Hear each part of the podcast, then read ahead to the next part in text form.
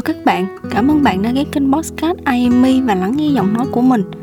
IME là nhật ký thoại ghi âm lại những cảm xúc, suy nghĩ trong hành trình trải nghiệm cuộc sống cá nhân của mình.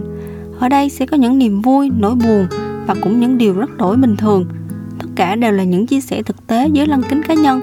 Mong các bạn hãy nghe một cách cởi mở và chọn lọc những điều phù hợp với bản thân nhé.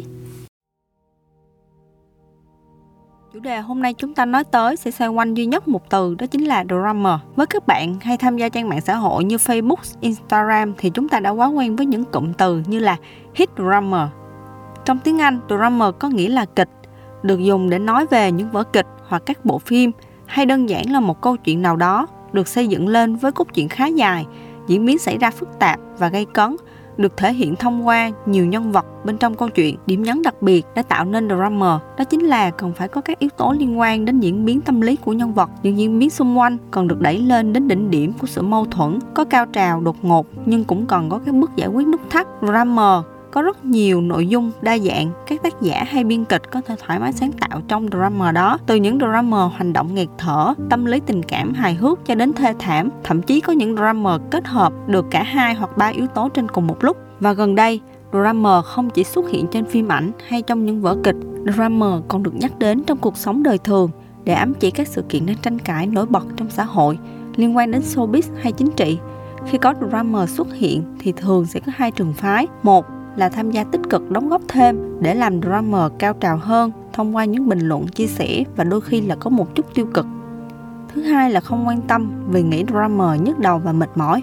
Nếu ở trường hợp hai là không quan tâm, thì đôi khi chúng ta cũng bỏ lỡ nhiều thông tin về xã hội mà chúng ta đang cần được update. Nếu ở trường hợp một khi quá tích cực đến mức để cảm xúc lấn át, dẫn đến tranh cãi nhiều hơn. Đôi khi là bạn đấu tố và phản biện với một người lạ mặt trên mạng xã hội, rồi sau đó tức cái lòng ngực, hay còn gọi là hit drama muốn bể phổi. Hôm nay mình muốn chia sẻ về cách hit drama không bể phổi mà còn bổ phổi.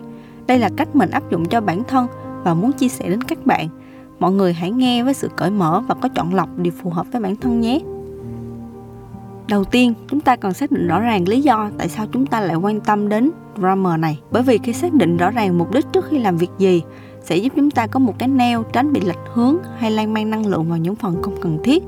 Đối với bản thân mình, khi bắt đầu đọc về một drummer nào đó, mình chỉ muốn biết chuyện gì đang xảy ra và chỉ đơn giản là thế thôi. Còn nếu như bạn muốn dùng drummer để đánh bóng bán cá nhân hay show off về một cái quan điểm nào đó một cách mạnh mẽ, thì có lẽ topic này chưa phù hợp với bạn sau khi mình đã xác định rõ được lý do thì mình sẽ vào bước đầu tiên, đó chính là thu thập thông tin. Thì ở bước này, mình chỉ muốn nhắc bạn rằng chúng ta chỉ xem và chỉ đọc thôi, không đánh giá hay nhận xét gì cả. Đầu tiên, bạn nên đọc từ nhiều nguồn khác nhau và từ cả quan điểm của cả hai phía. Nếu được, hãy đọc từ những trang tổng hợp để bạn có thể biết mọi tin tức và nắm khá đầy đủ thông tin từ lúc bắt đầu.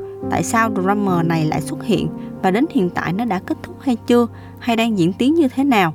Điều này sẽ giúp bạn được hai kỹ năng, đó chính là logic và tổng hợp. Bởi vì bạn cứ tưởng tượng đi, nếu như bạn kể một câu chuyện grammar này cho một ai đó nghe, thì bạn cũng cần thu thập đầy đủ nội dung, có mở bài, thân bài và kết luận, và tất cả mọi thứ phải có liên kết mắc xích với nhau. Thì đây chính là tính logic. Ngoài ra tính tổng hợp, đó là thông tin phải có luồng dẫn dắt diễn tiến hợp lý, tránh ngắt đoạn và chồng chéo thứ tự lên nhau. Ví dụ mình sẽ kể cho các bạn nghe về một câu chuyện có một cô công chúa hôn mê ngủ trong rừng. Chàng hoàng tử đến bên cạnh trao một nụ hôn và công chúa tỉnh giấc. May mà gặp được hoàng tử nên cô công chúa đã hóa giải được lời nguyền và hai người chung sống bên nhau hạnh phúc suốt trọn đời. Cô công chúa này á, ngày xưa bị dính lời nguyền, không được ở với cha mẹ mà được ba bà tiên đỡ đầu nuôi. Rồi, không may đến năm 18 tuổi, cô công chúa vẫn bị dính lời nguyền, bị kim đâm tay và hôn mê.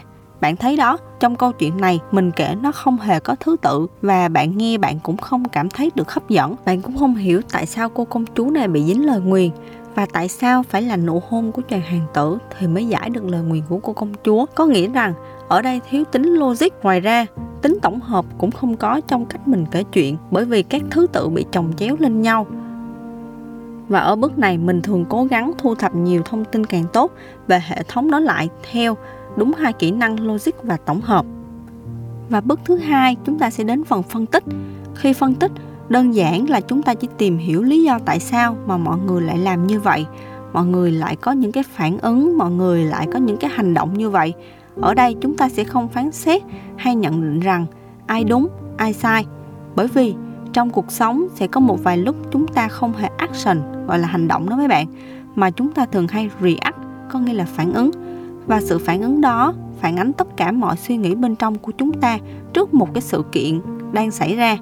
Suy nghĩ đó có thể là tập hợp của một cái quá trình mà chúng ta được dạy dỗ từ bé đến lớn, từ các mối quan hệ xung quanh như là bạn bè, công việc, đồng nghiệp, môi trường lớn lên và cuộc sống ở hiện tại. Khi chúng ta đặt câu hỏi tại sao nhiều lần và càng đào sâu về lý do tại sao mọi người làm như vậy, thì chúng ta sẽ có cái nhìn tốt hơn về động cơ hành xử của con người và cách họ phản ứng vô điều kiện trước một số tình huống. Điều này giúp chúng ta nâng cao khả năng đọc vị người khác, hay còn gọi là nâng cao chỉ số EQ thông minh cảm xúc. Mình xin phép được nhắc đến một ví dụ về drama tình cảm. Ví dụ như anh A đang yêu cô B, rồi sau đó anh đã chuyển qua yêu cô C, và mọi người sẽ nhảy vào bàn tán nghị luận về cô C và anh A, và xem cô B như là một nạn nhân. Nhưng ở đây các bạn phải hiểu rằng chúng ta không hề là người trong cuộc vì các bạn lên án cô C và banh vực thương cảm với cô B. Đôi khi chưa chắc là vì bạn đã yêu thương gì cô B hết. Đó cũng là một cách phản ứng là có thể trong quá khứ bạn cũng đã từng bị phản bội à, hoặc là bạn cũng bị thiếu về tình thương. Bạn không có niềm tin đối với người đối diện hay là bạn bị mất niềm tin về tình yêu. Nên đó cũng là một cái động cơ để cho bạn phản ứng một cách mạnh mẽ như vậy. Đôi khi bề ngoài nhìn vào có vẻ như bạn đang bảo vệ phụ nữ, bạn đang cố bảo vệ những điều tốt đẹp trong tình yêu. Nhưng thực chất có thể nó cũng đang xuất phát một cái điều gì đó từ bên trong tâm hồn của bạn để dẫn tới bạn có những cái hành động mạnh mẽ đến như vậy. Ngoài ra cũng có một cái sự kiện ở gần đây, đó chính là các bạn sinh viên trường y tế hải dương đã vào chi viện cho sài gòn trong đợt phòng chống dịch covid lần này. Thì có một cái điểm đó chính là anh trưởng đoàn không đồng ý cho các bạn sinh viên lấy mẫu xét nghiệm vì bộ đồ bảo hộ anh cảm giác là không đúng chuẩn so với những gì trước đây anh làm. Lý do có thể là vì anh ấy thấy bộ đồ này không đảm bảo sự an toàn cho các bạn sinh viên. Và nếu như để các bạn sinh viên bị lây nhiễm thì có thể sẽ thành gánh nặng cho sài gòn. Nhưng dù là vì lý do gì đi chăng nữa thì mình sẽ không bàn luận ở đây. Mình bàn luận về cách phản ứng của một số người trước cái sự kiện này. Nhiều người đã đăng sự kiện này lên để thể hiện quan điểm cá nhân.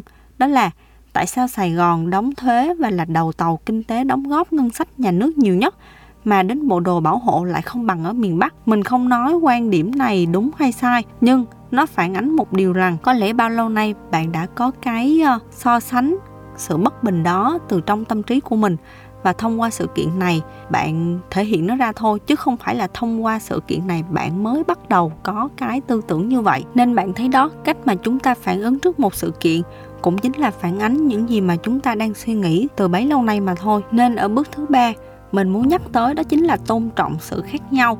Khi bạn đã hiểu một phần lý do tại sao người ta lại bình luận, phản ứng như vậy, thì bạn hiểu rằng tất cả chỉ là do tiềm thức lối sống, suy nghĩ từ trước đến nay của chúng ta khác nhau mà thôi. Bởi vì chúng ta không hề có một cái nền giáo dục hay cha mẹ hay cách học hay là bạn bè hoàn toàn giống nhau để chúng ta có những suy nghĩ và quan điểm giống nhau được. Có thể với bản thân bạn điều đó chưa hợp tình hợp lý lắm, nhưng ở phương diện đối phương thì điều đó hoàn toàn đúng đắn và họ cũng có đủ lý do để chứng minh rằng nó đúng và bạn cũng vậy mà thôi, mình muốn nhắn nhủ rằng chúng ta nên tôn trọng sự khác nhau. Có thể quan điểm của đối phương sẽ làm bạn không vui, nhưng bạn chỉ nên dừng lại ở suy nghĩ, ồ, lạ à hen.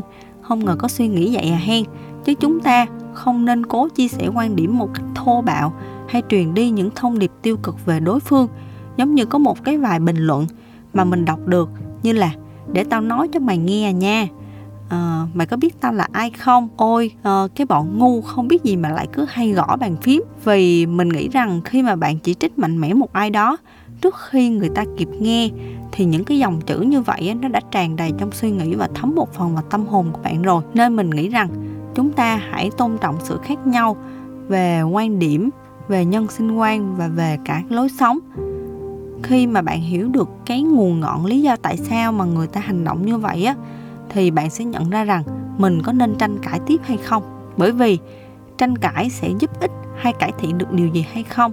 Hay chúng ta nên tôn trọng sự khác nhau, buông xuống và nghĩ rằng khi nào ta trải nghiệm trong họ và họ cũng có trải nghiệm giống như chúng ta từ trước đến giờ, thì họ mới hiểu ta và ta cũng mới hiểu họ. Điều này thật ra cũng sẽ giúp cho chúng ta một phần trong cuộc sống hàng ngày, nhất là khi đi làm. Chúng ta sẽ nhận ra rằng nên nói gì và không nói gì không phải chúng ta không nói gì bởi vì chúng ta không biết gì. Mà chúng ta biết rằng nếu như có nói thì cũng không thay đổi được gì.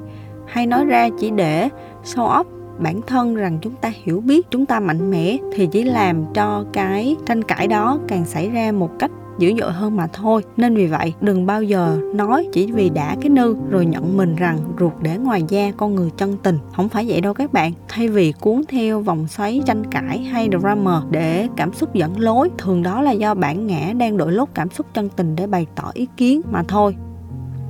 Đây có lẽ là chủ đề mà mình thấy khó nhất ở thời điểm hiện tại làm podcast vì nó quá rộng lớn so với những trải nghiệm hiện tại của mình. Mình mất gấp 3 lần thời gian so với các tập podcast trước đó, nhưng mình vẫn quyết định làm, cũng như là cách để mình rèn lại bản thân mỗi khi mình đi hóng drummer. Mình vẫn có thể biết được chuyện gì đang xảy ra, nhưng giữ bản thân không để bị cuốn vào những cảm xúc tiêu cực hay để lại những bình luận dữ dội mà không giải quyết được vấn đề gì. Có một câu nói mà mình rất tâm đắc và mang theo bên mình mỗi lần đi hóng drummer chính là phê phán mà không có giải pháp thì chỉ là sự thổi phồng của bản ngã mà thôi. Qua tập podcast này, mình hy vọng mọi người vẫn đọc grammar bằng một sự sáng suốt và trái tim đầy yêu thương nhé. Bye bye! Hẹn gặp lại các bạn vào các tập tiếp theo của I Am Me trên Google Podcast, Apple Podcast và Spotify nha.